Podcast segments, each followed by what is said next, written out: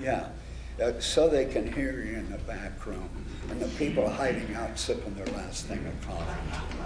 Okay. Oh, Lord, we just thank you for your presence and your humor. We just thank you for those who are here to love. Yes. We thank you for those who are visiting. We just pray, Lord, that you would uh, continue to give us the understanding and knowing that you're covering us and showing us. We just now pray that you'll, whatever's been said today, that we hear the Spirit and have you come forth. Everything we do and say. Amen.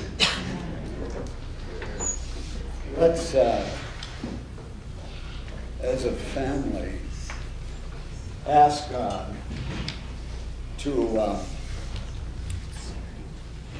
to give us a clear understanding that uh,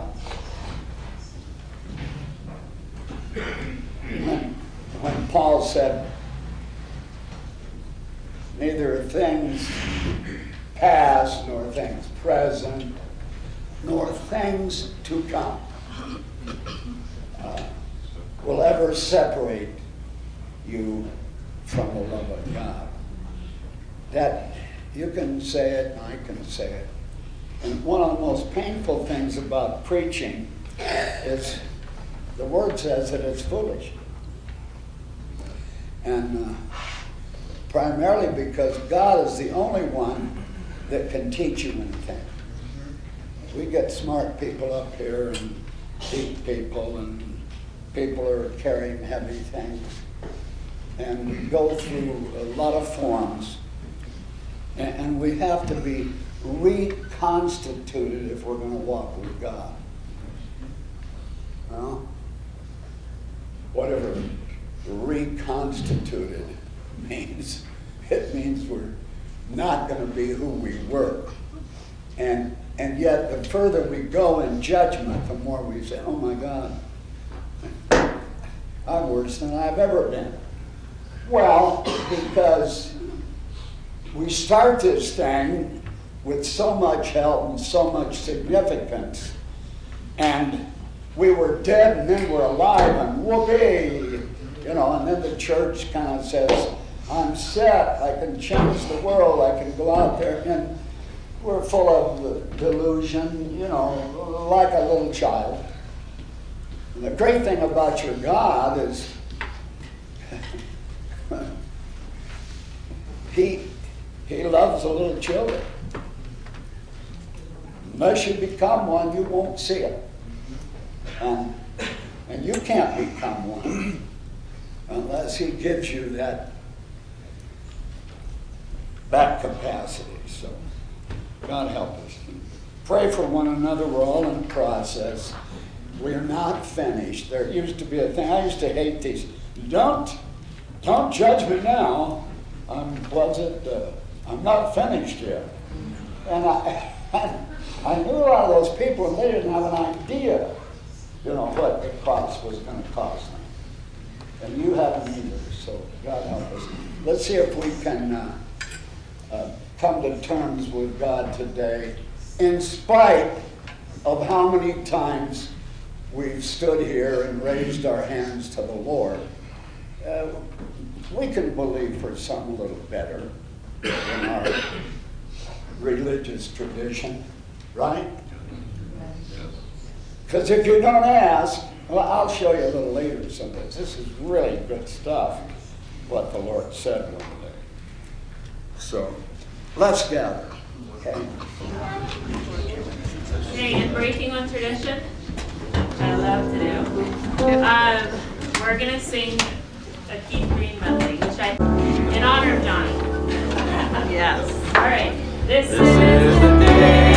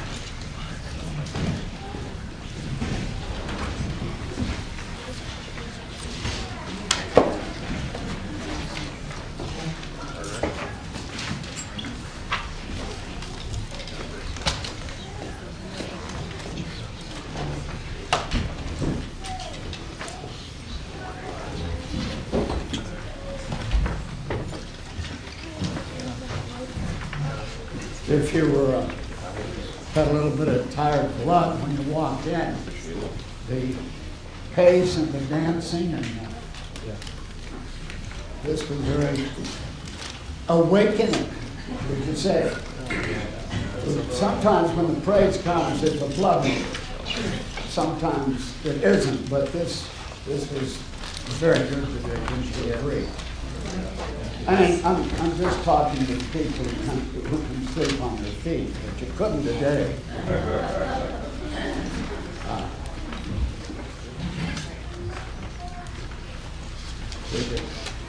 I'm kind of waiting. We got Starbucks back there in the corner, move on. Because what we're going to talk about is essential, and you know it. And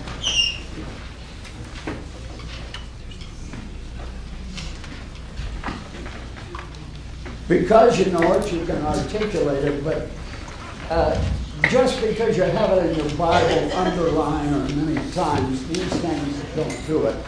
And I, I like, the last time we were together, I was really impressed with what was spoken. And you, you sometimes wonder if there's any hearing or any going forth.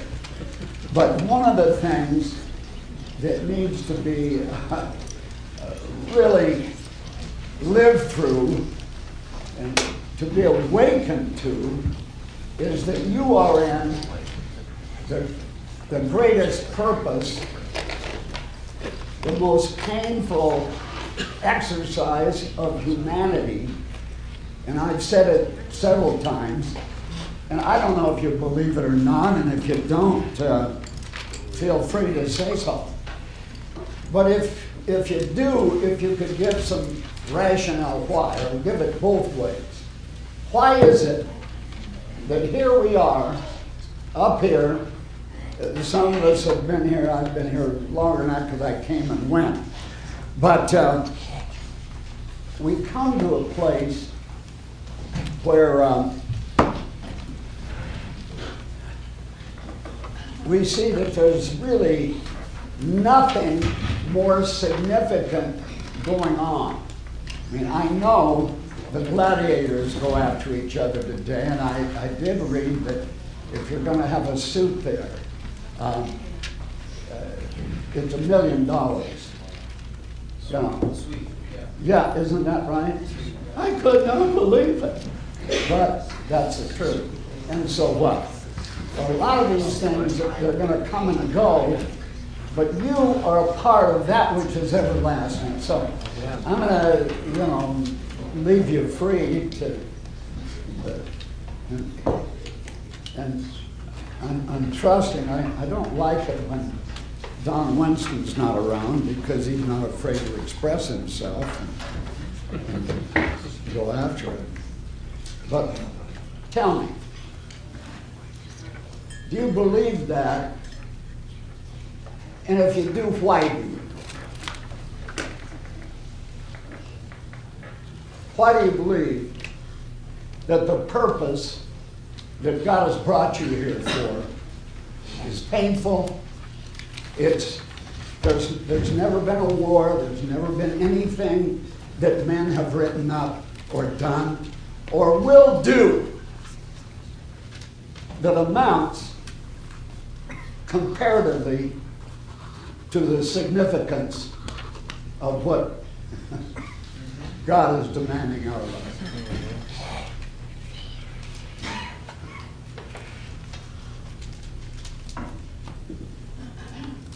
We have a mic over there on the poster.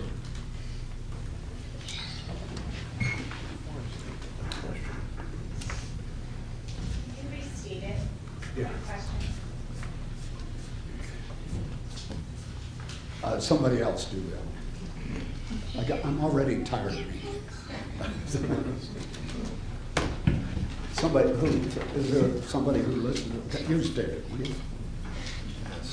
I think what, I think what you're asking is, why is the purpose of God greater than anything man has, has ever done, that we've ever done? So I'll, I'll, I know a lot of you are trying to say something else. right? Okay. I'll say it in street English, like uh, in Long Beach when I was just a kid. Nothing's going on or ever has gone on except by your brothers and sisters. Nothing of any purpose matches where God is asking you to go. In purpose, in difficulty, actually, for the natural man, it's, in- you know, I, and I know that you know what I'm talking about. You know. Are you, are- aren't you Winston's son? Don, don't you belong to Don at one time? You were your own guy. So the one thing I'll say about that that is not anything new, but I think what I've proven to myself is that there's a lot of exciting things that go on, but um, there's no life that comes out of the things that I do compared with the things that God has done. There, there's there's short-term excitement and fulfillment in the short term, but uh, nothing that I have set my hand to has actually brought forth real life. Looking back on what it is, uh, there's things have been built, things have been said, stuff has been done, but uh, there's there's no way to to create or conceive real eternal life by the things that man does. It's, you know, it's going to fade away at some point. You can look through all the wars and all the great things, but for myself, that haven't been that great, I just think those things that I, the reason I would say that I'm a, that I can say that I know that is because those things they're not lasting. They're, the things that the Lord does, there is a lasting life that comes forth from them.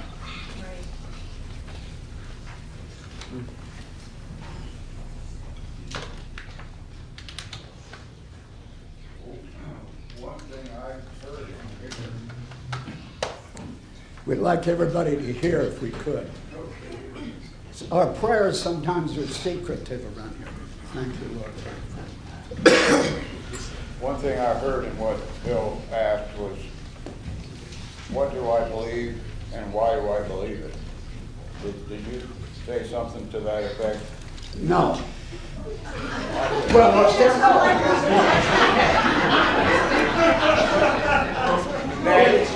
we're talking, no, we're talking about, we're talking about the fact that there's nothing more significant for mankind, for eternity, I than heard the that too. of God. But I also heard the other thing. Okay. Anyway, I'll just tell you that I have reasons to believe what I believe.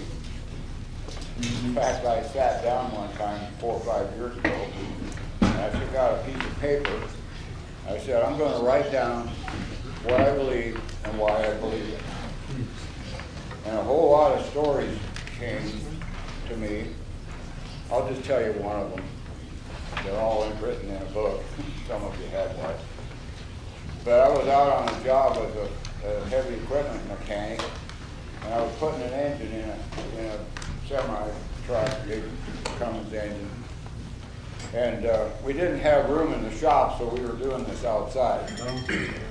And I had a boom truck operator, he was an Indian guy from Yakutat, and he helped me put the engine in that truck. And we got done, we were drinking coffee, and I said, uh, you know, it went pretty good. He said, yeah, he said, uh, but he said, I want to talk to you about something else. He said, what is faith? I sat there with dumbfounded that he asked that question, you know, he was a working stiff, you know, like me. And I thought for a minute, and I said, well, you know, when we were putting that engine in that truck, I gave you this signal. I said, it went like this and this, and I went like that. I said, what did that mean to you? He said, well, that- what that meant was you wanted me to move the engine over about an inch to the left. I said, well, how did you do it? You couldn't see that engine. You were in the cab of that crane over there.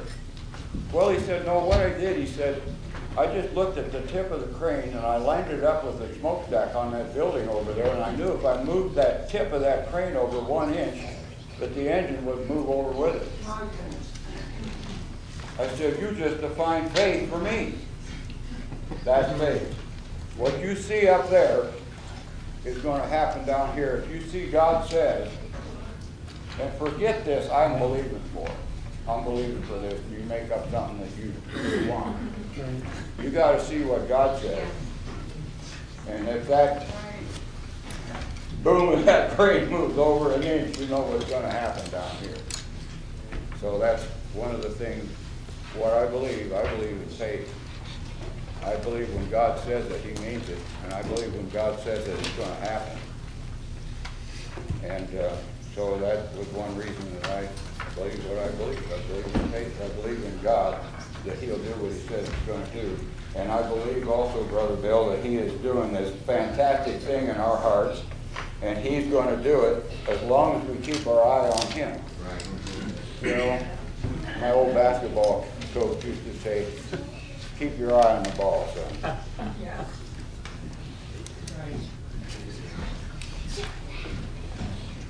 I was thinking about the young people particularly, and especially since tomorrow, it's tomorrow, isn't it, the big Super Bowl? Yeah. And this morning I woke up with this thing. They're paying a million dollars for a, one night in Las Vegas to stay in the hotel so they can see the game. And I want to say, all you kids, hey, that's piddling nothing. Your father, our Father, our King, our Lord, it says we're inheritors of all things not just a piddly million. But the world looks at that like, oh. And I know you're going to enjoy the game tomorrow. I know you are. But, but I love it that we have a contrast of something that seems so grand and beautiful and it's nothing and kind of like that stuff. Thank you.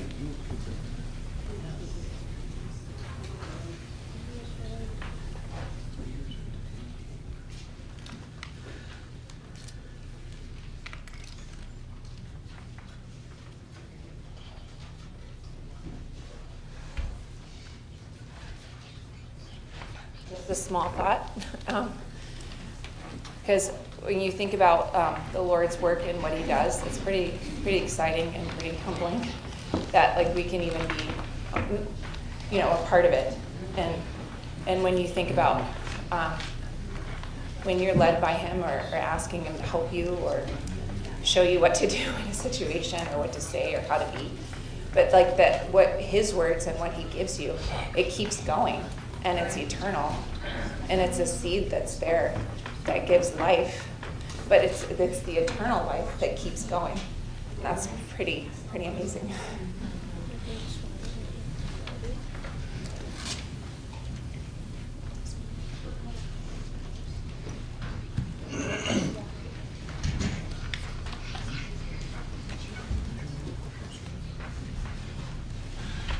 Well, part of the, the question was, do we understand why we're here?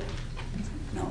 Or what's happening, or what God wants us to do? By now, if you don't have a good idea why you're here, I mean, there are a lot of children in the room who do not, bless their hearts.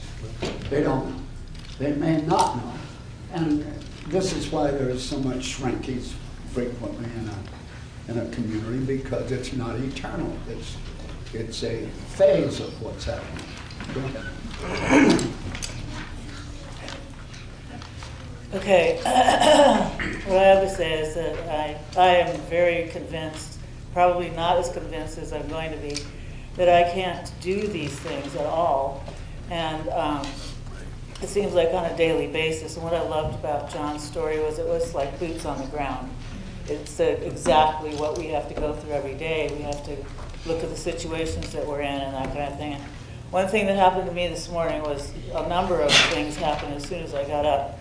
And it was one thing after another, after another, after another. And finally, I got upstairs to um, dress for service. But what really, really met me was singing, This is the day that the Lord has made.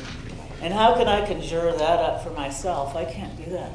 It, it came from all of you and your exuberance about the day that the Lord has made. And it uh, completely put a different spin on my morning.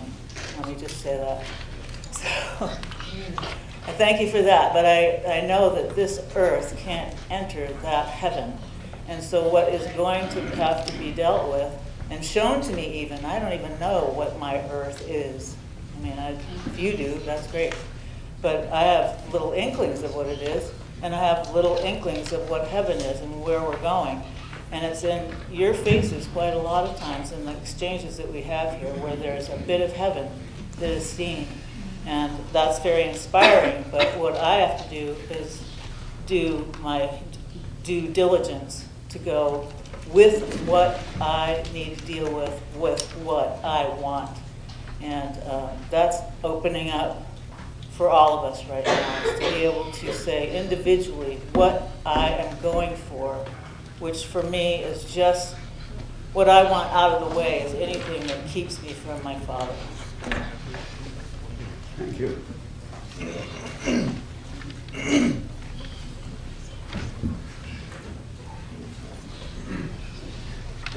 I'll say something, that's kind of fresh for me, but um, I, I think that uh, part of this is just that, that um, there, God is looking at things from a vantage point that's so foreign to us. Because he, um, um, he, he sees the, the whole picture. It says he sees the end from the beginning. And so his, the stuff that we deal with in the, in the day-to-day is, um, we can get so hung up on it. And, and, and to think that they're, the creator of the universe, um, he's, he, all this stuff is happening and he's seeing the whole thing, where it's going from right now. And, um, sorry, I, uh, I've been thinking about that because, but just about the whole, how he sees the end from the beginning. And you know, if Nelson knew the outcome of tomorrow, he'd be a millionaire, right? I mean, he could bet. He could bet however he wants. And to think that we're, our times are controlled by somebody that um, sees, you know, sees the end from the beginning. And this was illustrated to me this week. I, um, contrary to when I get up here, I don't often drive along in my truck crying. And I was driving up to Pogo Monday morning, and I just was praying and having a good time, and I um, really just just felt broken. And I, this song came to me that my parents used to listen to um, by Michael Card, and, and the chorus of it says, um, to, to hear with my heart, to see with my soul, to be guided by a hand I cannot hold.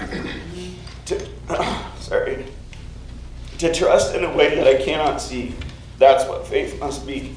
And um, and I was like, yeah, God, it's. And I had a great day, and then the week wore on, and I was severely tested in um, in my faith and um, His for me. And I, I would like to say that I passed the test, but I think I did a pretty poor job. And in the middle of it all, I had that rolling over in my head. He, he sees the end from the beginning. He's, he's asking me to trust in a, a path I can't even see. Yeah. But he gives me faith. And the way he gave me faith this time is I had that experience Monday. Wednesday, Thursday wore on. I went through stuff. He, he, he knew exactly what was going to happen at the beginning of the week, Monday, when he gave me that experience. And I think that's the um, that's how his his path, his way, how the word is so much higher. Because we're dealing with stuff, you know, just like it's coming at us with like traffic on a highway. And and he knows he knows what's happening. Five exits down on the interstate. He's already got that planned out. He knows he knows he's got it all lined out anyhow. And um, that gives me extreme confidence. And um, I, I'm hoping that that will continue to translate into my life to this, not, not having this desire, I gotta try to control my circumstances so much, or, you know, leverage my, you know, what I say, or conversations with people, or just that I leverage things to try and make sure it angles the direction I want. Because he's proven to me time and time again, he's got my, my good in mind. Right. And he, and he sees it. I don't need to worry about it, but sometimes we get so caught up in this, oh man, we gotta muscle this, make it happen.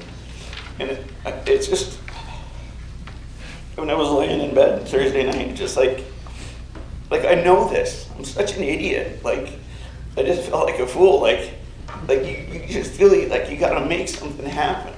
And the reality is you're not going to anyway. And you get so much more from the process if you yield in the middle of it. But um, anyhow, he does have her good in mind and he does see it from the beginning. Thank you. Uh, For all the guys who fought against weeping, uh, this is a big guy, a smart guy, and has good taste, and uh, has been working for you hard, and uh, the, the presentation, just speaking is painful because we know that the place, when I called a 90-year-old to help uh, uh, David, I thought I was gonna, uh, you know, there's churches in Dallas, I don't know anything about them, there's used car lots, there's people, there's all kinds of connections. Uh, The little, the babes, little babes we love that are down there. And I, I talked to this now, she was a, um, a cheerleader in college, uh, prom queen. She's 90 now. And her husband passed, and he was a very close friend. She was solid in her faith. He kept saying, Why doesn't God do this? Why doesn't He do this? Why did God let that happen? If He's God, He can change all these things. And uh, I, uh, there's another uh, line that uh, is kind of important, and I'll, uh, we can discuss that, but there's, there's nothing more difficult than what you're doing. Because it's impossible in the natural. Why does that make it difficult? Well, he, he referred to it. It's, we, we're talking to a God that isn't there.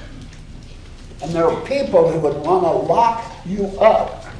In fact, they will want to kill you because uh, they think you're crazy. I felt the Lord told me to come here. You know, the Lord told you where, where is He? Could you introduce me? Uh, no. So, just the indefinite and the mystery is a major problem. You referred to it, but there's more. There's more. And that's one of the reasons I think it's important for us to talk about it. But I, it looks like there's a little, you know, people don't want to. In Job 33, let's read that. You can talk about that. For God speaketh once, yet twice, yet man perceiveth not. Verse 14. In a dream, in a vision of the night, when deep sleep falleth upon men, in slumberings upon the bed, then he opened the ears of men and sealeth their instruction. When you get that, I mean, John said something to me the other night, the other day. He said, uh, You called me on that. I'm still looking at that vision, still thinking about it, because it's very significant. There's no question life and death and the rest. But uh, I don't know what it means, but God does. I've looked. Have you ever looked at Scripture over and over and over and had no idea what they were talking about? I mean, the first time I saw, unless you eat my flesh and drink my blood, you have no place. I didn't get that right off. I consider myself, you know, at least have some insight. And now it's very clear to me. Is, is, it, is it still a mystery? Yeah, that he would use that. I mean, there are times when Jesus pushed the, because they ask him once, they say, uh, uh, who gave you the authority to do this? And, and his answer to them, you go ahead and look at it, it's very interesting. Uh, do you remember what he said? Well, he said, well, tell me, did John the Baptist have the authority to do what he did? You know, that was one of the insights. But you are prisoners of the living God. You, the minute you and I give ourselves to the Spirit of God, we're no longer our own. And I would have to say that one of my biggest problem over the years, and I'm, I'm going to suggest to you, I don't want to be insensitive, but I, I would say that you have taken your life frequently wherever you wanted, whatever you thought you, was good, and people are still doing it. And I, I can't stop it. I don't want to. I, I want to give mercy because I did the same thing. You know.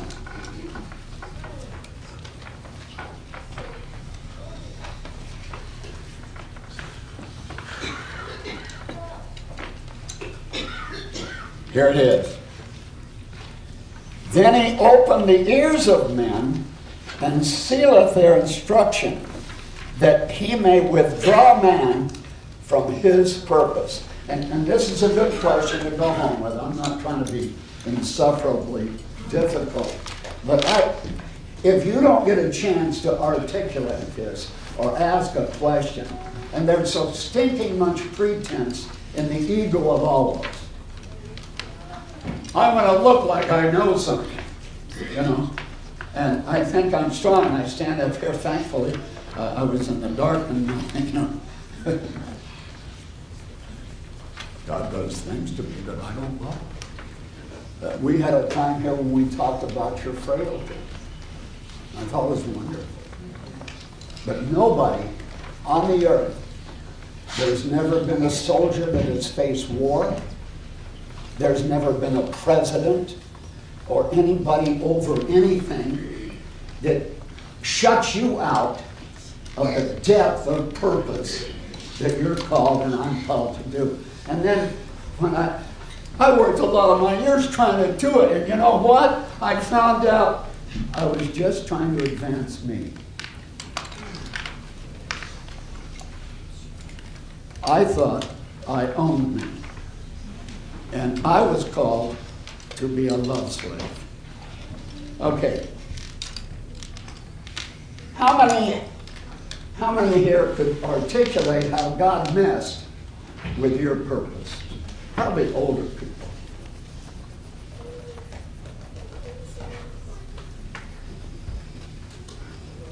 Why does he want to take you away? This is clear. Why does he want to take you away from your purpose?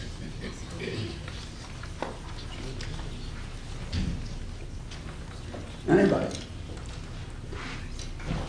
I think the next verse tells, tells it. I was thinking that the hardest thing going these days, no matter what's going on in the world, is the redemption of the soul. Mm-hmm. Because that seems to be the biggest struggle we all face. Is, is coming under so that that soul is in submission to the spirit because there is so much out there that wants us to connect with that soul realm but it says he keepeth back his soul from the pit and his life from perishing by the sword his desire is that we not perish and live in the soul realm to me What's wrong with living in the soul realm? What's going on? It doesn't usually lead to Can we talk about that? Well, I mean, you can stay there and listen. It doesn't ever lead to the kind of life that we could have in God. And He's giving us such a taste of what He can offer, what He wants for His life to come forth. You know, uh, the whole church world that is trying to redeem America and it's not where he's going. And so the soul is drawn to seek, do something like Aaron was saying. We want to do something, and he's not letting us. That's a struggle. He's not letting us. He's focusing on how much we're nothing. And that is kind of hard for the soul to live. It's hard to live there. But what he's offering is much greater. And that, I think he's given us a taste of it, and that's where he wants us to Well, but, uh, talk about the flim flam of the soul for a minute or two. It's embarrassing, but it's true. It's available to me all the time, you know? I mean, we're, I I can't say that there's success in keeping that soul under the, the control of the Holy Spirit. God's showing us how incapable we are unless we focus and yield and be single-eyed. I, I remember one time, um, you know, people will say, I just want the simplicity of the gospel. And what they mean is, I don't want it to be deep, and I'd like to just focus on. And I said that to the Lord one time, and someone said, Well, the simplicity of the gospel is being single eyed, straight focus on that tower. Anyway, that's, I think, what God's dealing with is the soul. That's the struggle we're in, and He sees that as far greater than everything else that's going on in the world that we we can focus on.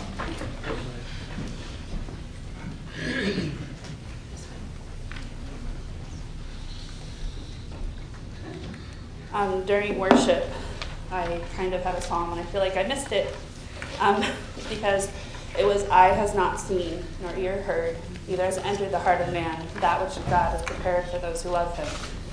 And um, I yesterday I saw this picture someone posted somewhere, I don't know, and it's a square full of know, 26 different colored circles. And then it points at the yellow circle and it says, What you see um, in life. And then it points at everything else and it said, Everybody's life altogether. And then it does a second picture right beside it and it's full of just all yellow circles. And they were saying, by extension, this is how you see life. This is how you think everybody's, because this small portion is how what you've experienced, then everybody must experience the very same thing. And I've I thought a lot about it since then, about my relationship with God and how I look at what He does. I see very clearly the small yellow circle that I'm in. That's that day, that given moment. That's exactly who He is. And yet it hasn't even entered into my eyes and my ears and my heart everything that He is. And it, how small minded we can be when we um, hem Him in into this small, picture perfect world of this is who He is. You know, it's so exciting. He's Lord. That is, that is all.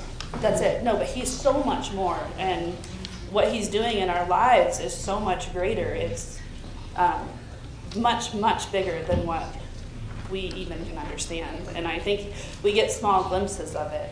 Um, and I, I was thinking when Brother Bill asked the first question, um, it's, we get like small, I don't know, remember that, the story of Ruth where someone brought a word about the handfuls of purpose. I feel like we get that a lot in what we walk through, where we get a small uh, clump dropped. This is a little bit of who I am. This is a little bit of what I'm showing to you. But the truth is, until we actually know Him and, and are fully, you know, convinced of who He is, we'll never see the full picture of what He has for us. So.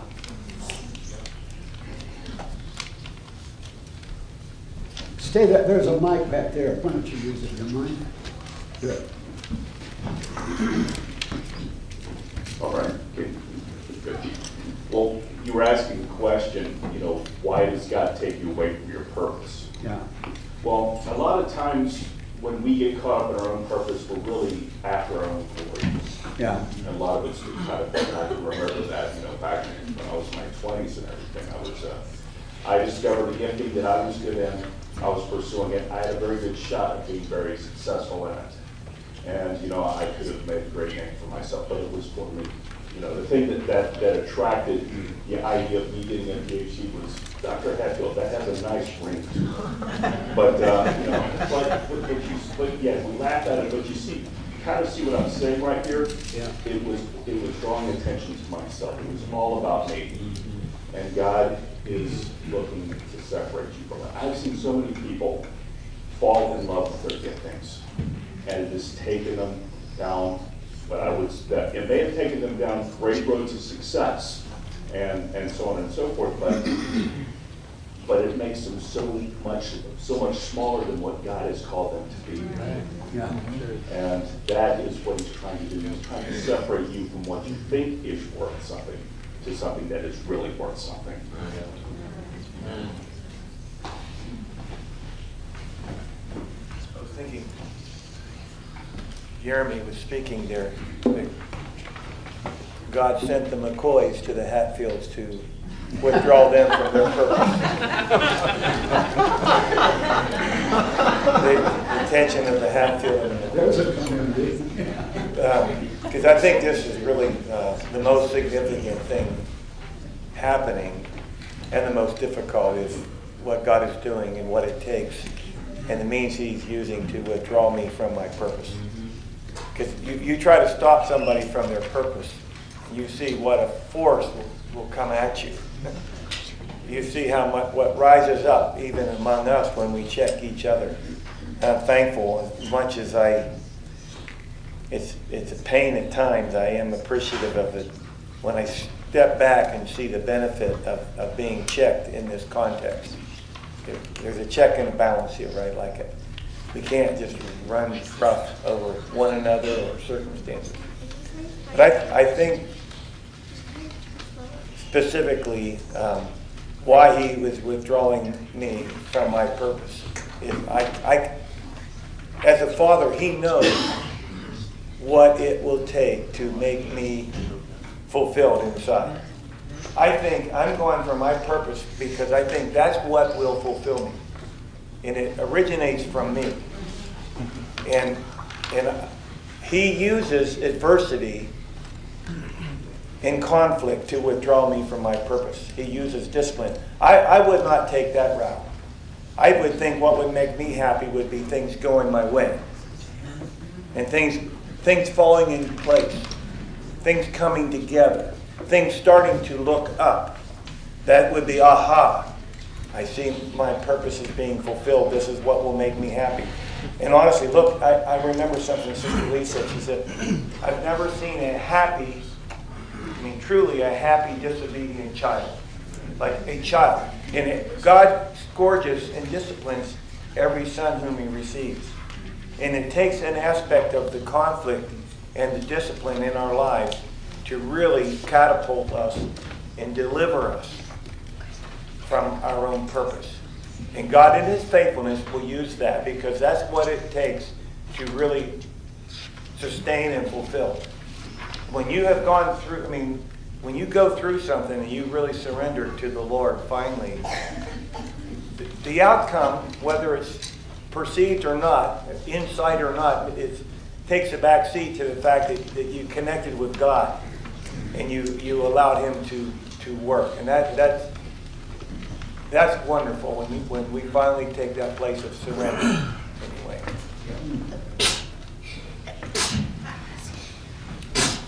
First of all, someone dropped some money in front of the coffee pot this morning. If you can tell me how much. Handfuls of purpose were dropped in front of it. So there is profit for going to the coffee pot. Okay. Uh, no, I got up here after what Richard said because I was going to say this after Nathan got up. I've been thinking about this for a while, but I'll just be quick. But this to get the purpose. Well, the reason that it's significant now is because it's now. It's not any more significant today than it ever has been, other than Right. now is the acceptable time. Right. Today, if you hear his voice.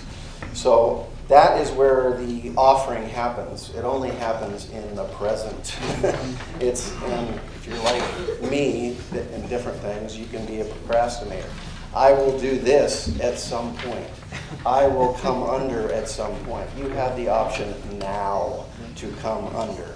No matter where you've been, what you've done, now you can repent. Now you can stand before Him. Even in the service, like Even, right now. yeah, Now. it, right now. Yeah. and don't wait.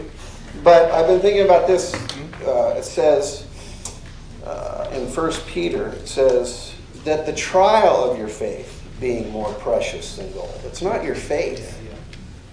Your faith is important, but your faith is different than my faith, right?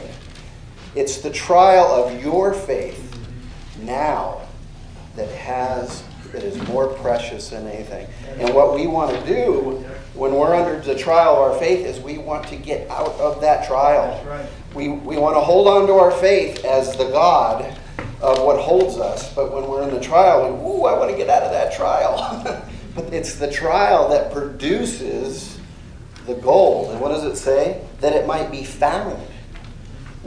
The faith only is found after you've gone through the trial right now. And when is it found? It's found at the appearing of the Lord Jesus Christ to the end of the salvation of our souls. So when you find yourself in the trial, embrace it, realizing what it is, that it is bringing forth that fine gold in you, but it, ha- it has to happen now. And a lot of times I go, okay, I'll go through the trial tomorrow.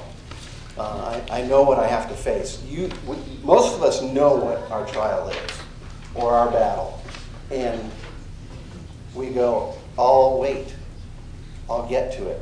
I'll exercise tomorrow. I'll eat less tomorrow. We put it in that terms, okay? I'll uh, pray for this tomorrow because tomorrow's Sunday after the Super Bowl. I'll do this at a certain time.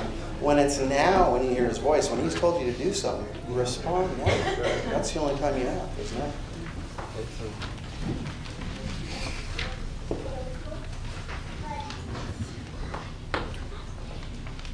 I think God drags us from our purpose.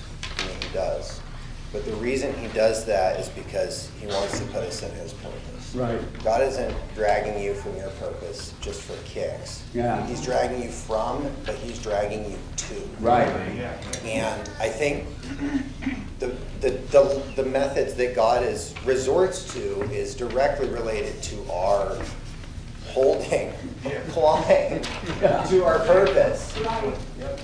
And what's scary is when God stops doing that. That's right. And, and lets you just kind of wallow along, along and say, hey, how does, how does that go? Because invariably, it doesn't end so well. I loved John's story uh-huh. because it so encapsulates the answer to your question, to so many of mine, and probably all of yours.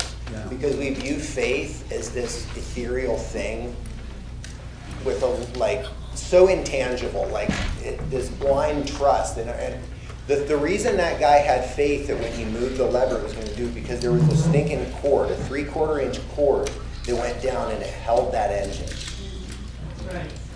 And there is that between us and our Father. And the reason John can trust that he's not going to get crunched, that the guy's not going to sneeze. It takes an incredible amount of trust to be John down there with all this steel in a tight space. But we can have that same trust toward our Heavenly Father. I had a experience yesterday, actually, um, which I will share with you because it's very real to me. Um, that Tanacadia we have, it lost its block heater when it was cold. Um, and it took a while to figure out because it's impossible to get to, even to test. Anyhow, we finally like, okay, just change it. I told Ben, the guy that works in the post. Um, and the manual tells you to get to it, you have to take out the exhaust pipe, to take out the transfer case, to take out the starter to get to this heater. Um, and he kind of, I, I said, you have to do that, and I printed the stuff out anyhow. And I blamed what he did on being a Russian and being stubborn. He went at it from the top, and so he pulled the intake manifold off the engine and pulled down, down, down until he got to the heater, and he changes the heater and he puts it back in, and he starts the car up and it has a misfire. Cylinder number three misfiring. Every, it's just not firing. What the heck? And we couldn't figure out, couldn't figure out. He calls me, I tell him, try this. Finally, he takes it all back apart and he's looking in, and uh, one of the valves, there's two intake valves on that cylinder, and one of them wasn't moving. So we, uh, we pull the valve cover off, or he does. Um, much more work, and we look, and there's this for those of you who know what it is, there's this cam follower that goes to the valve, and it had popped off. It was just laying there, so one of the intake valves wasn't open. Um, for those of you who don't know what that is, this little thing had come off that's really important. Um, and so we're like, ah, man, and the camshaft is on top of it. And so we're, I was like, it'd be really nice to just be able to slide that back. So I'm like, how about I push on the valve with a screwdriver? And it's kind of dumb, it'll probably be fine. Um, so I like climb in there and I'm like pushing down and he's trying, and something goes snap and the valve goes down and little pieces go here, there. And I'm like, oh God, okay, now I made it worse. And nothing fell all the way into the cylinder, which would have been anyhow. But I'm playing this out in my mind, like, oh man, I did this, and like the logical conclusion of based on what I have to take apart. I have never, I've never done much to those kind of engines. Like has like basically writing the car off. So um, in my mind, so we go upstairs. I'm like, dude, let's take a break and get some coffee and figure out what we're gonna do. Because at the very least, I need to order some tools so we can take this off. Anyhow, and it hits me that, you know, if he hadn't done the opposite of what I thought he should do, he never would have taken that intake manifold. Right. And he would never would have seen that that valve wasn't moving.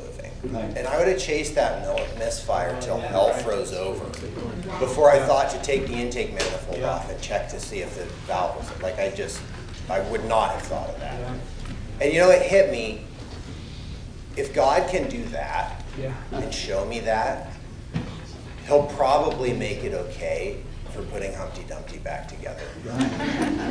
And that's what I'm holding on to. And I was encouraged by that. I hope you can be encouraged that God can put your Humpty Dumpty back together. Thank you. Uh, and one of my favorite passages is where Fen- Fenton, uh, I got a little story. I walked around the other day, and I couldn't find my laces for my boot, and I can't walk without my boot. I can, but it's really pathetic. And so I, um, I, I walked around, walked around, and, uh, and other shoes. And you call me and look, look at you, try and do it. Send them over. I didn't invite you into this conversation. But, but, to deal with, I'm saying, God, where are you? Why, why can I find shoelaces? What happened? And I'm walking all over this place. And what I was doing, I was walking on the laces. They were socks on there. So I'm griping at God, not griping, I'm just saying I'd like a little more help. And I'm walking in the very thing that he wants me to see. So this, this story from Lewis, there's a constancy of the things that only mean something to you. And when, it's time to just sit down and read it several times. Read Luke 10, where the Lord sends out the apostles the first time. And they come back and they're, whoopee, the devil submits, this has happened, that's happened. Just thrilled to pieces. And Jesus looks to the Lord and he says this Lord, I thank you that you've given this not to the to the wise and the prudent, but you've given it to babes. And and I, and I thought, well, way back, I get it now. I get it now. Because one of my close friends, like I said, he just passed away uh, not long ago. And he, I was on the phone with him monthly at least, and he sent stuff, but always challenging God and not trusting Him. If you, when you read the Word, Jesus says uh, it's just absolutely lunacy unless you see the power of your trust. He says, if you have the faith of a grain of mustard seed, you can say to this mountain, be cast into the sea. He wasn't talking about mountains, he was talking about the law. And, and that was a significant aspect of what was happening. But your God knows every limitation. And he, he's trying to build you up and encourage you. I mean, this, to me, I, I wanted, I wanted to see, and I'm gonna say, look at one more thing, maybe, maybe.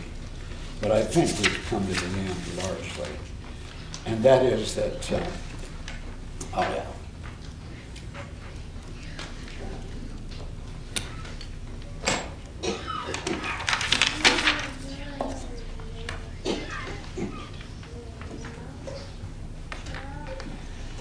Why would we say, and we, and, and we do, God cannot and will not humble you? Okay? Why is it that God will not do that, but He says, you must humble yourself?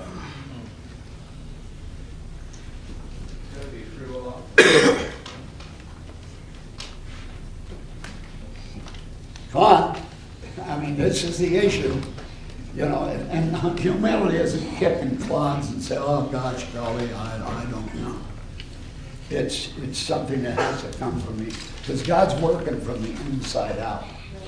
And, and uh, Lewis's point, Lewis said, oh my God, I could be a disaster here, look at me, oh, oh. And he stays with it, and he sees that he is, and he sees that God is with him in what appears to be a disaster. Understand? And so, this, why won't God humble you? Tell me.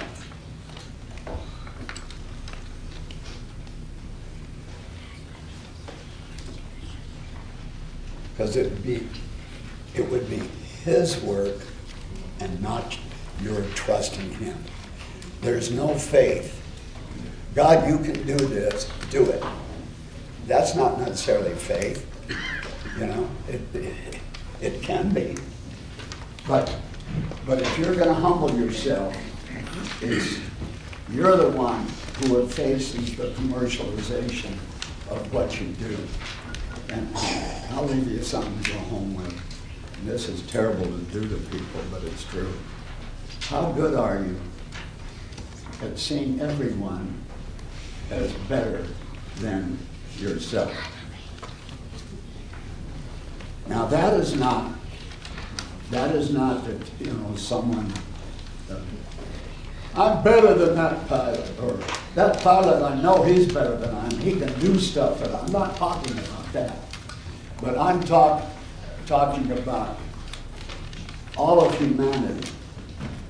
Anybody you have traffic with, pray about that today.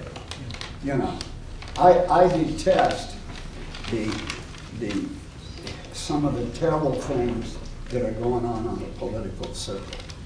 And, and what I'm getting from God is, I got that. I want to know where your heart is. Are you coming to me to get clean? Are you? And I thought, I thought this is so vital uh, for us going forward, and I will conclude here.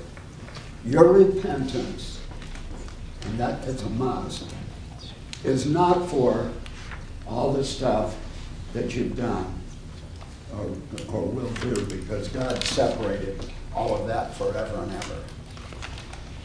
What your responsibility my responsibility is to repent because I made a covenant with a couch, or I made a covenant with my opinion, my damned opinion, because it was it was nailed to the cross.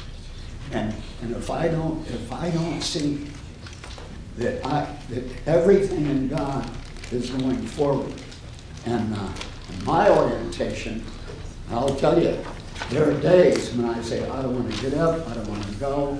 I've seen the breakfast a thousand times, uh, at least. I want to do what I want to do.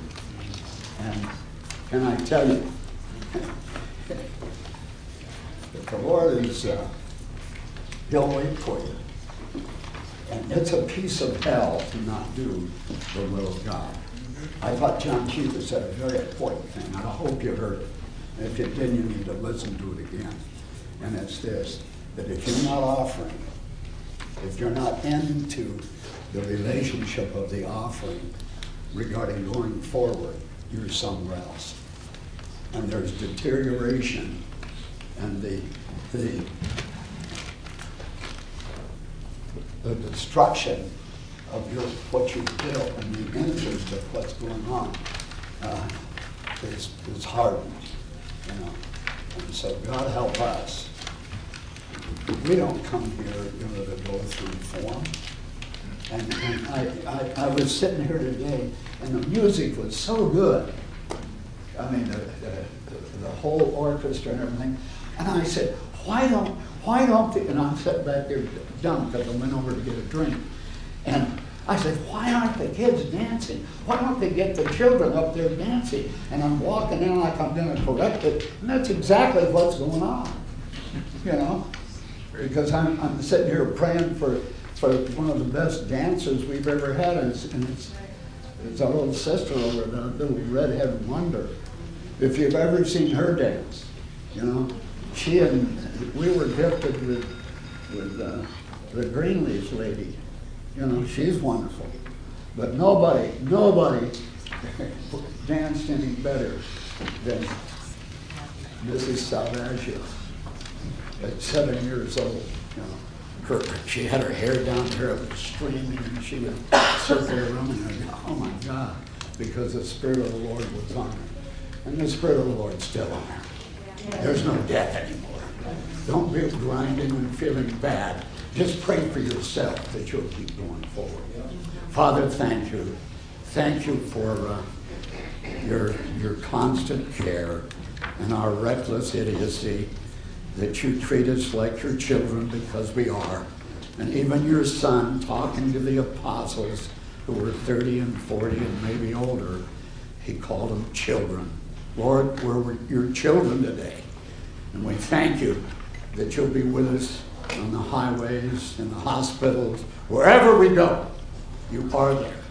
So strengthen us in the trust of that, the faith that cannot be destroyed because we're connected with you for Jesus' sake.